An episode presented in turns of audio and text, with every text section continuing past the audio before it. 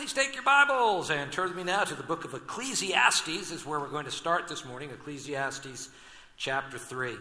Uh, today is the last day in our message series. It's just been a quick little six week summer series, Lord, Make My Life Count. Uh, we've looked at a variety of topics over these last six weeks, including work, rest, and faith, and then prayers, money, and today uh, we come to our final topic, which is time. Time. How do we make our time count? And if you follow the biblical principles that we've looked at in each of these areas, uh, I can guarantee you will indeed make your life count both for now and for eternity. And if you missed any of the Sundays, if you want to go back and, and, uh, and catch up on any of those messages, you can listen to previous messages on our church website, or you can view them uh, on YouTube if you go to the church YouTube channel. Uh, if you prefer to read the messages, we also put the, the, full manuscript and transcript of the message out each week. Uh, in fact, in your worship guide, there's an outline of the message today, and if you look at the bottom, there's a link to all of the messages in the series. So if you want to go back and review or catch up on a missed uh, message, we would encourage you to do that. But right now, we're going to look at Ecclesiastes chapter 3 and making your time count. Please stand with me for the reading of God's word.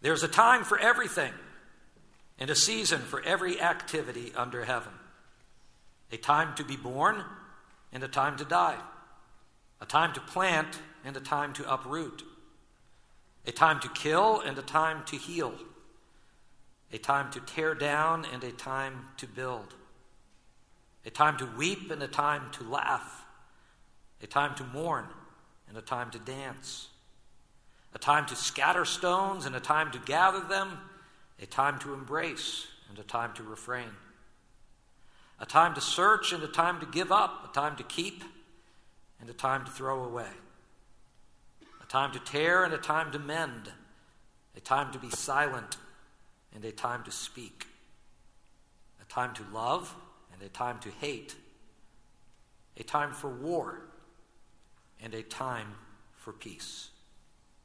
This is the Word of God. Let us pray. Well, dear Lord, as we look at this very important subject of time this morning.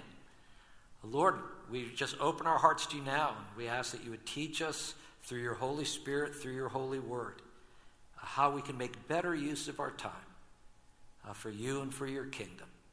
We pray in Jesus' name. Amen. Amen. Please be seated. You know, time is an interesting concept. Before God created the heavens and the earth, there was no time. God is eternal, and therefore He is outside of time. And yet, God entered time when Jesus took on human flesh and was born into our world as a baby. We like to think that we are masters of time. We even have atomic clock these days where we can measure time out precisely to the nanosecond. But we don't really understand time. There are times when time seems to go rushing by, and then there's other times when the clock seems to stand still. There are those times when we're very much aware of time, such as when we're working on a project with a deadline and racing against the clock and fighting against time. And then there are those wonderful times when we take off our watches and we just enjoy a day of leisure and rest. And you know what? You hardly even notice the time passing at all. It's on days like that when I take off my watch, I say, Yep, these are the handcuffs of time right here. Time to be, be freed and loosed from that. Benjamin Franklin wrote, Dost thou love life? Then do not squander time, for time is the stuff life is made of. And so today I want us to look at three biblical principles that will help you with this thing called time, that will help you to make your time count. Because when you make your time count, you make your life count. Because time is the stuff life is made of. Once again, there is an outline in your worship guide. I encourage you to take that out. It will help you as you follow along on the message together. So, principle number one this morning your days are numbered, so number your days. Psalm 90:12 says, "Teach us to number our days aright, that we may gain a heart of wisdom." Your days are numbered. So number your days. And what we mean by this principle is simply that time is limited. There are only so many hours in the day, and there are only so many days in your life. Time is a limited resource, and so, as with all limited resources, you need to treat it with care if you are going to make your time count. First of all, there are only so many hours in the day. Last time I checked, there were only 24. I don't think that's changed, right? That's by God's design. When God created the world, He created the earth, the sun, the moon, and the stars. He created the earth to spin as it revolves around the sun, and very early on in human history, uh, we learned how to trace the movements of the sun across the sky and how to measure time throughout the day. We have 24 hours each day to work, sleep, rest, and play, to worship and pray, to take care of business, to enjoy family and friends, and to pursue our personal projects. And what is fascinating to consider is that each of us gets the same amount of time as each other each day. You ever thought about that? It doesn't matter how rich or poor you are, doesn't matter how old you are, how young, doesn't matter what continent you live on, doesn't matter whether you live in the city or in the country. Each person on planet Earth gets the exact same amount of time each day. It's what we do with our time that makes the difference. But isn't it amazing that two different people can make such different use of the same amount of time? Back to Ben Franklin, Franklin said, Lost time is never found again.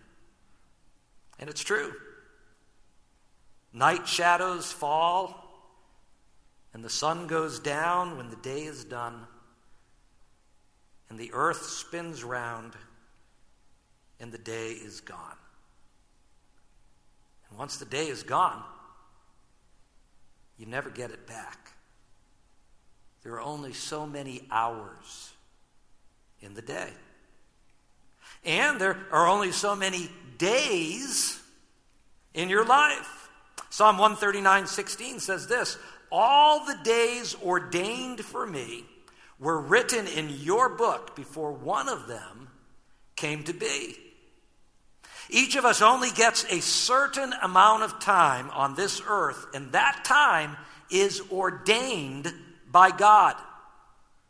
Some of us live long, healthy lives, while other people's lives are cut short.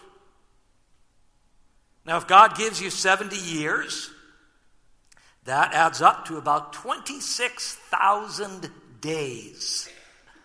And that may seem like a lot, but compared to eternity, it is only a breath. It's gone. And so the Bible teaches you to view your life as brief and quickly passing. David writes in Psalm 39 4 Show me, O Lord, my life's end and the number of my days. Let me know how fleeting is my life. Or, as we read earlier in Psalm 90, teach us to number our days aright that we may gain a heart of wisdom. A number of years ago, a company called Tikker created what they called the death countdown watch. It's like, oh, yeah, I gotta have one of those, right? What you do is you buy the watch and then you fill out this questionnaire. You, you answer all of these questions to determine your life expectancy. And then you enter that number into your watch. And then every day, when you look at your watch to see what time it is, you also see right there a running countdown, counting down of how many years, months, days, hours, minutes, and seconds you have until you die. Isn't that wonderful? That's a great gift to get someone for their birthday, right? Or for Christmas. Yeah. Unbelievable. Now, I think that's a horrible idea, okay? I don't think God wants you to be obsessed with this. He doesn't want you to be morbidly walking around with a death countdown watch, which doesn't work anyways, right? It's just a guess. God gets the final say in how long you live in this world. But God does want you to number your days aright that you may gain a heart of wisdom. And knowing that your time on earth is limited will help you to make wise decisions concerning the time you have left. As Coach Lombard, Vince Lombardi once said, I never lost a game. I just ran out of time. And so, the first step in making your time count, ironically enough, is counting your time. Your days are numbered, so number your days. Number your days aright, that you may gain a heart of wisdom. That's principle number one. Second principle this morning is this there is a time for everything, so manage your time well. There's a time for everything, so manage your time well. We read from Ecclesiastes chapter 3 earlier. There's a time for everything and a season for every activity under heaven. And then he goes on in that beautiful poem to talk about a time to be born and a time to die, a time to plant, a time to uproot, and so on. And uh, it's a beautiful poem. It's a beautiful reminder that there's a right time and a right season for everything. You just need the wisdom, right, to match the right activities with the right times. And that's what we mean by managing your time well. And this is where it's important that you learn to seek God's kingdom first. That you get your priorities straight and in order and you seek God's kingdom first. Some people spend their whole life climbing the ladder and they get to the top only to discover that's leaning against the wrong wall. And they go, What was that all about? You need to make God's priorities your priorities. Jesus said in Matthew 6 33, Seek first the kingdom of God and his righteousness, and all these things will be given to you as well. Make sure the tasks on your calendar line up with God's overall purposes for your life. Are you loving God and serving others? Are you working hard to provide for your family? Are you getting adequate rest and exercise? Do you make personal time each day for the Word of God and prayer? Do you worship regularly with your church family on a weekly basis? It's all part of seeking God's kingdom first. It's also important that you find God's balance in your time. God's balance in your time. And we need to be careful that we do not import our cultural values of time onto this whole idea of managing our time, right? Here in the United States, as soon as we hear those words, time management, we, our minds immediately go to, to uh, productivity, right? Productivity. How, how can I be the most productive? How can I squeeze the most out of each hour? And you know, there are times when productivity is the right goal for the task before us. But praise God, we're not the only culture in the world, and there are other cultures who remind us that there are other values attached to time. And for many cultures, the most important value of time is not how productive you are, it's not how much you get done, but it is relational. It's how much time are you spending with other people. And this completely changes the way we look at time. I remember learning this lesson back in seminary. Uh, I was given the assignment to visit a number of churches in Boston, in the city, uh, of various ethnic backgrounds. I think I had to visit five different churches on five different Sundays. And so Rosie and I went to, we, we did a lot, but the one I'm remembering is we visited this church that came from an island background. And some of you are from an island background. You will appreciate this story. The sign said that the service started at 10 a.m. And so Rosie and I, like good Westerners, we arrived 10 minutes early and got out our Bibles and our seats and looked at the worship guide and looked around, and we were the only two people in the entire church sanctuary. 10 o'clock got there, we're still the only ones there. 10 10, a couple people walk through, wave, walk out again. 10 20, more people are beginning to sit down. 10:30, 30 minutes late, I finally go up to someone. I said, "Excuse me, I thought you know maybe you know summer hours, maybe things have changed." I said, "Excuse me, can you tell me what time the service starts?" Their answer was a classic. They said, "Why? When the people get here, of course." Which, when you think about it, makes a lot of sense. Why would you start the service if there's nobody there? Why would you begin the service before the people get there? Sort of like we do. we start our service whether you're here or not. You know, it makes you think.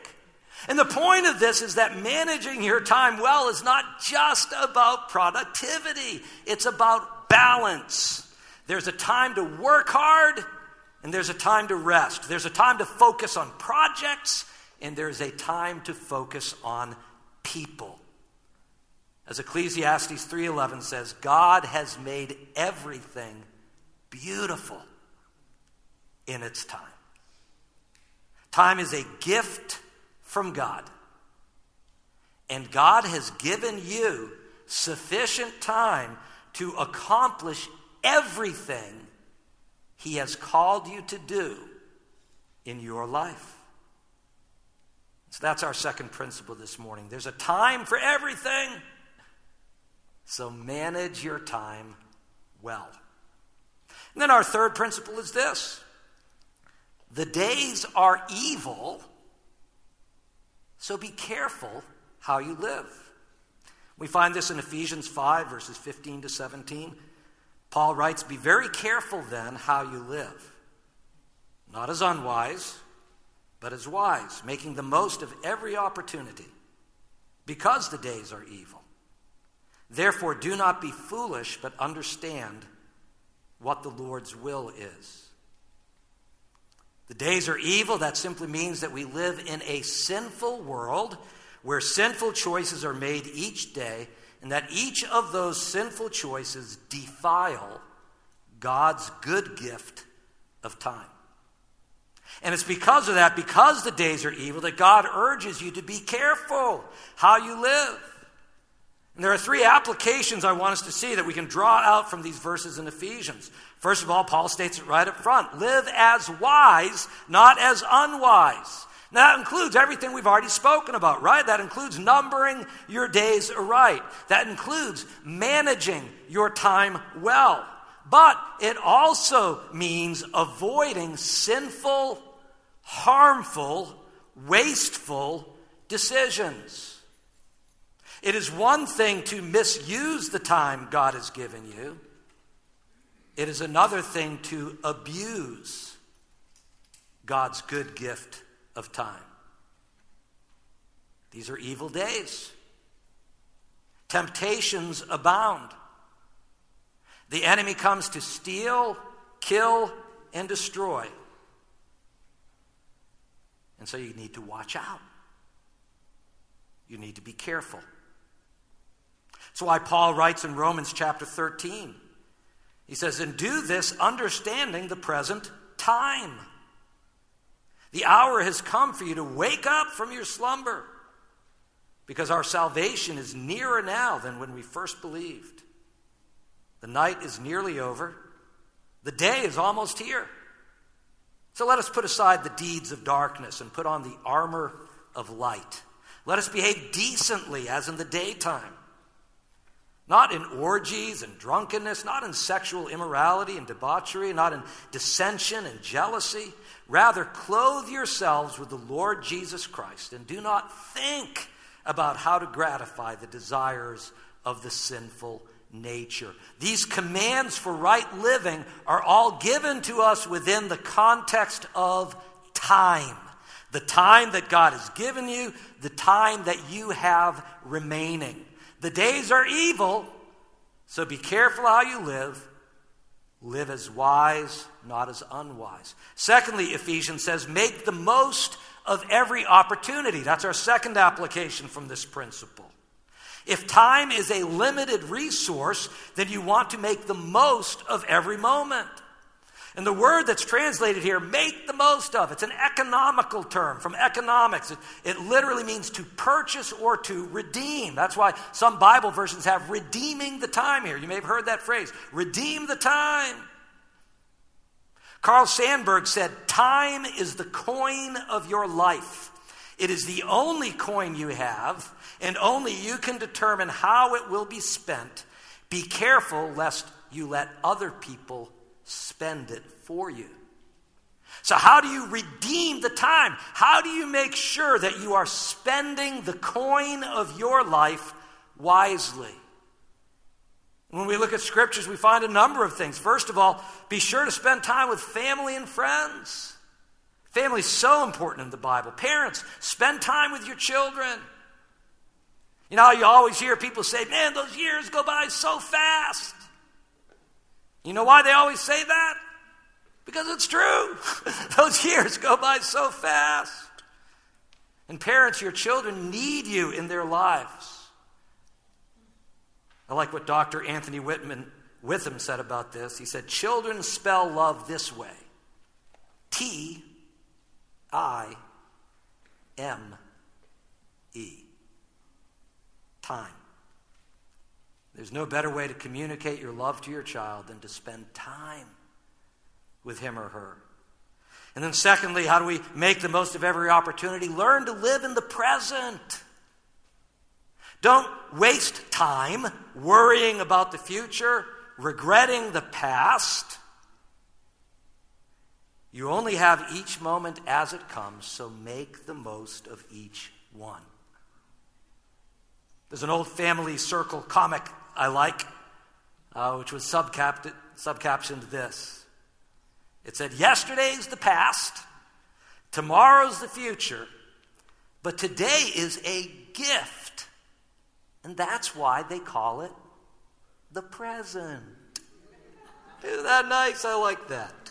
Receive every moment, every minute as a gift from God, and you will learn to live in the present, the gift of God to you in this life. And then, thirdly, the Bible says, enjoy the good things God has given you on this planet while you can. Ecclesiastes 9:10 says, "Whatever your hand finds to do, do it with all your might." Why? For in the grave where you are going, there is neither working nor planning, nor knowledge, nor wisdom. Do it while you're alive. There's an old, obscure song I like. I'm guessing none of you have ever heard it before. Uh, it's called Go Ask the Dead Man. Yeah, I don't see any recognition on anybody's face. Let me share some of the lyrics with you, though. What's the worth of one warm smile? Go and ask the dead man. How bright the light in a loved one's eyes? Go ask the dead man. Where's the charm in cloudy skies? Go and ask the dead man. And then they sing, Oh, go ask the dead man. Verse 2 Who has the eyes for an evening sun? Go and ask the dead man. The smell of earth, the sound of storms? Go ask the dead man. How intense is the lightest touch? Go and ask the dead man. Oh. Go ask the dead man.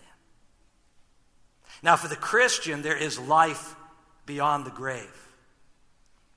But the point here is your time on earth is limited. You only have so much time for the things God has called you to do here. So make the most of every opportunity. How do you live carefully in these evil times? Live as wise, not as unwise. Make the most of every opportunity. And finally, number three, understand the Lord's will. That's where Paul ends up here in verse 17 from Ephesians 5. Understand the Lord's will. If you really want to uh, make your time count, then seek God's will on a daily basis. Now, most of God's will for your life is clearly laid out for you in the scriptures. You can just read it, do what it says, okay? God will never lead you to do anything that is contrary to his revealed will in his word. But then ask him to lead you. Say, God, lead me today. Guide me in your steps, guide me in your will. The book of James talks about the person who says, you know, today or tomorrow, we will go to this or that city. We'll spend a whole year there, carry on business, and make money. And what does James say in response? He says, Why, you do not even know what will happen tomorrow. What is your life? You are a mist that appears for a little while and then vanishes. Instead, you ought to say, if it is the Lord's will, we will live and do this or that. Living carefully in evil times means you yield every action, every decision to the Lord's will. And then, of course, always leave room for God to change your plans, right? Proverbs 16 9 says, In his heart, a man plans his course, but the Lord determines his steps. You know the old saying, right? You want to make God laugh? Just tell him your plans, right? See, God can overrule at any time, so let him. He knows better than you how best to apportion your time. So don't be foolish, but understand what the Lord's will is. Well, our time for this message and actually for the whole series has now come to an end. So, how do you make your time count? Follow these three principles, hold on to them. Your days are numbered, so number your days. That's principle number one. Number two, there's a time for everything, so manage your time well. Principle number three, the days are evil, so be careful how you live. Only one life, twill soon be past. Only what's done for Christ will last. Time is a precious gift from God. Don't waste the time you've been given. Make your time count, both for now and eternity. Let us pray. Dear God, we thank you for your word, for the wisdom we find in your word, for the teaching and instruction, the guidance for our lives. Lord, we need this so much. And so, Lord, as uh, we close out this series, I pray that you would uh, help us to go back and maybe look at those outlines and review the different areas and these principles and, and begin applying them in our lives, Lord. Lord, we want to make our lives count for you. And Lord, we can do that with your help and with your word. So help us, we pray, in Jesus' name. Amen.